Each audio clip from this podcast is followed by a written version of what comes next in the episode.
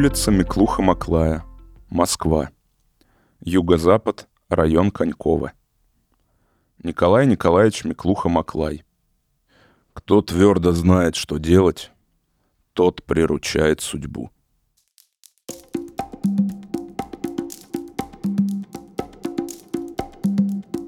Пожалуй, нет и не было на свете человека, который бы болел за папуасов больше, чем русский путешественник и антрополог Николай Миклуха-Маклай.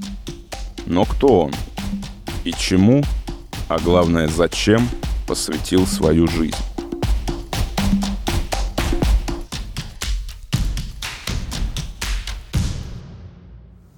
Весьма многие из ученых относятся к науке как к дойной корове, которая обязана снабжать их ежедневным продовольствием, что делает из ученых ремесленников, а иногда даже просто шарлатанов. Я делал мое дело, насколько сил хватало, ради самой науки, и для нее единственное. Поэтому всякие сочувствия, похвалы или порицания не могли бы изменить программу, которую я себе поставил.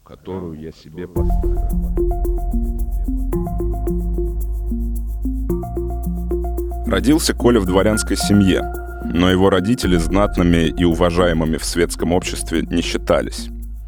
Отец его, Николай Миклуха, был казаком, а это тогда было признаком бесчестия и даже безнравственности. Мать же наполовину полька, наполовину русская, Екатерина Беккер, всячески старалась добиться причастности к потомственному дворянству.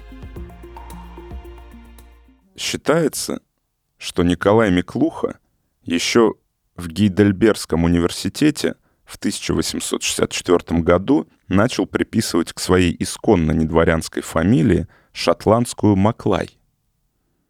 Зачем?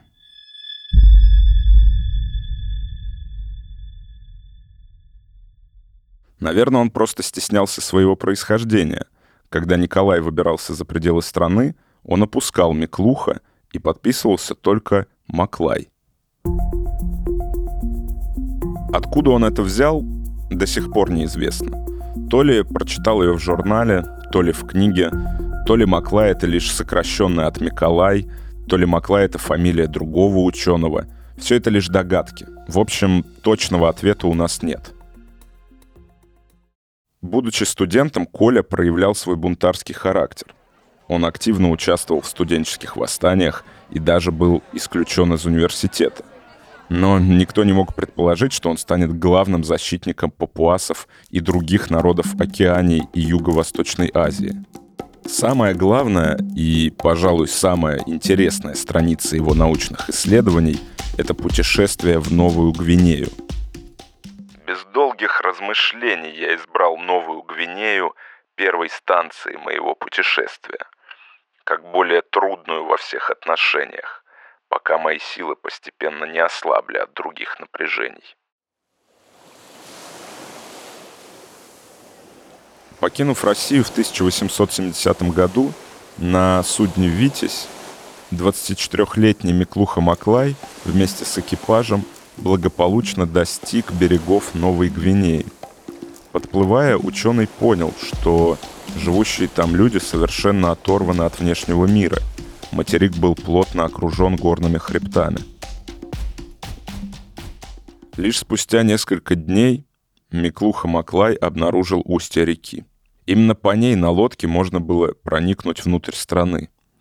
Материк встретил Витязя жутким и каким-то покорным молчанием. На берегу не было видно ни единой души, все попрятались по норам. Лишь лодки, хижины, редкие затухшие костры мелькали между густой растительностью. Папуасы не отличались гостеприимством. Николай писал в своем дневнике. Доходило до того, что они почти ежедневно ради потехи пускали стрелы, которые пролетали очень близко от меня. Но спустя некоторое время, когда дни экспедиции уже подходили к концу, местные жители привыкли к странному пришельцу и даже дали свое прозвище — Карам Тамо, что означает «человек с Луны». Папуасы думают, что я упал с Луны, и очень хотят знать, есть ли на Луне женщины, сколько у меня там жен, спрашивают о звездах и допытываются, на которых именно я был. Когда в 1872 году за ним приплыл корабль «Изумруд», местные уже привыкли к нему и даже не хотели отпускать. Биолог, конечно же, пообещал вернуться. Николай сделал глубокий вывод из своего первого путешествия. Я пришел к заключению, что хорошим результатом сношений с дикарями я обязан главным образом своей сдержанности и терпению. Миклуха Маклай сдержал свое обещание перед папуасами и вернулся в Новую Гвинею спустя несколько лет, взяв с собой команду из папуасов и серанцев – ни к одному уголку земного шара, где мне приходилось жить во время моих странствований, я не чувствую такой привязанности, как к этому берегу Новой Гвинеи. На этот раз остров встретил его судно не молчанием, а штормом. Огромные волны, готовые смыть все на своем пути, обрушились на корабль. Когда команда приближалась к острову Наматоте, Навстречу судну поплыла лодка, на которой кто-то громко звал одного из матросов. Туземцы были вооружены и не были настроены добродушно. Завязался разговор, и только спустя несколько часов местные жители признали среди матросов Миклуху и пригласили путников на берег. Жалкая деревушка предстала перед их глазами, несколько шалашей, пару небрежно брошенных лодок.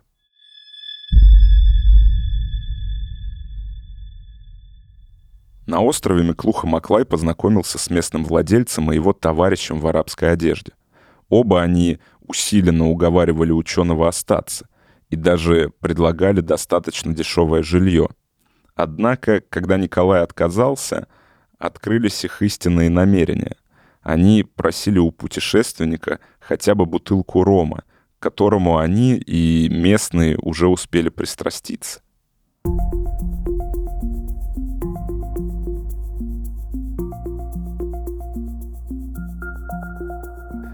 За миссионерами следуют торговцы. Но по мере того, как распространяется торговля, растут и потребности туземцев. Они скоро выучиваются курить табак и употреблять спиртные напитки. Эти благодеяния цивилизации едва ли уравновешивает умение читать, писать и петь псалмы.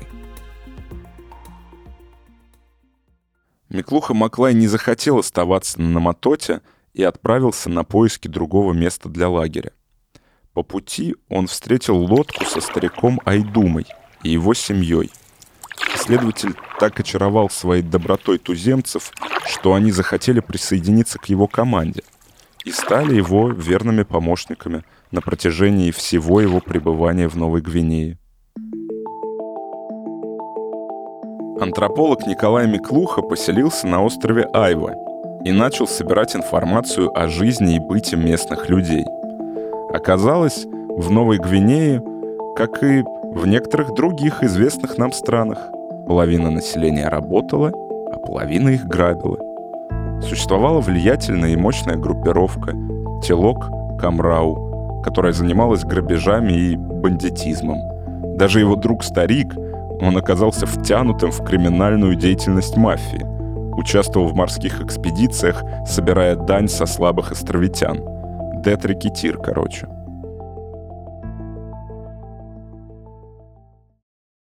Спустя некоторое время у антрополога Миклухи Маклая появились еще одни хорошие друзья, помимо старика Айдума и его семьи, те самые знакомые с острова Наматоте. Их звали капитан Мавары и Радья Наматоте. Они тоже хотели сотрудничать с ученым в обмен на щедрые дары.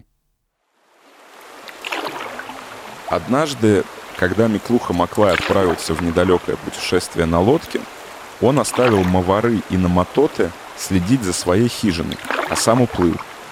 Во время этой мини-экспедиции молодой антрополог понял, что нищета и неразвитый быт папуасов — это лишь боязнь что-то менять из-за постоянного страха расправы.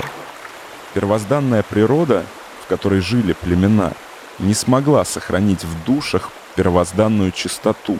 Их, несмотря ни на что, поработила алчность.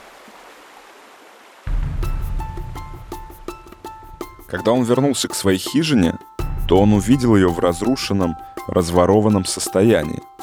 Жена и ребенок ракетира Айдума были зверски убиты папуасами с соседних гор. Месть. А друзья Маклая, оставленные на защиту дома, не только не помешали этому, но и разграбили хижину, причем свалили вину все на тех же горных жителей.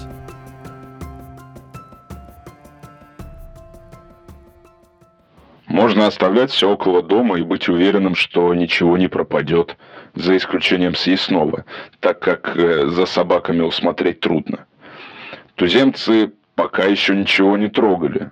В цивилизованном крае такое удобство немысленно. Там замки и полиция даже часто оказываются недостаточными.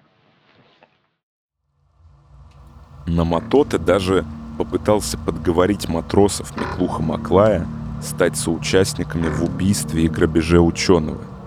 То есть не вмешиваться и не помогать ему, когда они нападут. Однако верные товарищи Николая предупредили, и он, как ни в чем не бывало, начал ждать. Ждать пришлось недолго. Спустя несколько дней Мавары приплыл к берегу на лодке, набитый ворованным добром, кстати. И Маклай сам вызвал его на бой. Тунеядец оказался не таким смелым. После несостоявшегося боя Николай сдал Мавары Радье острова Кальвару.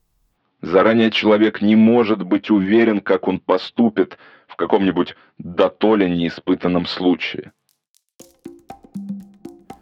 Миклуха Маклай разочаровался в казавшихся на первый взгляд невинных и беспечных папуасах. Он понял, что первобытная человеческая природа выражалась в предательстве и тяге к наживе. Но он продолжал считать, что все расы равны и обладают одинаковыми способностями. Улица Миклуха-Маклая расположена между Севастопольским и Ленинским проспектами.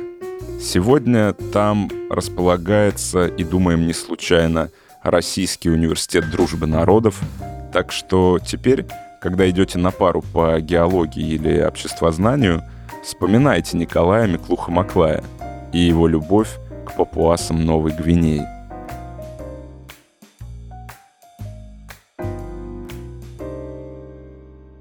После меня, конечно, прибудут другие люди.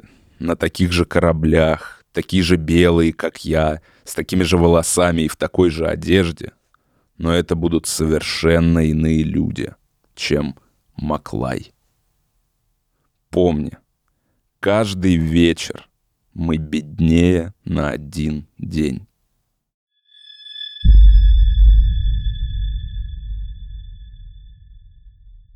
Ищите нас в социальных сетях и приложениях «Скрытые лица». Слушайте бесплатно на нашем сайте hiddenfaces.ru, а также в приложениях Яндекс Музыка, подкасты от Apple и ВКонтакте.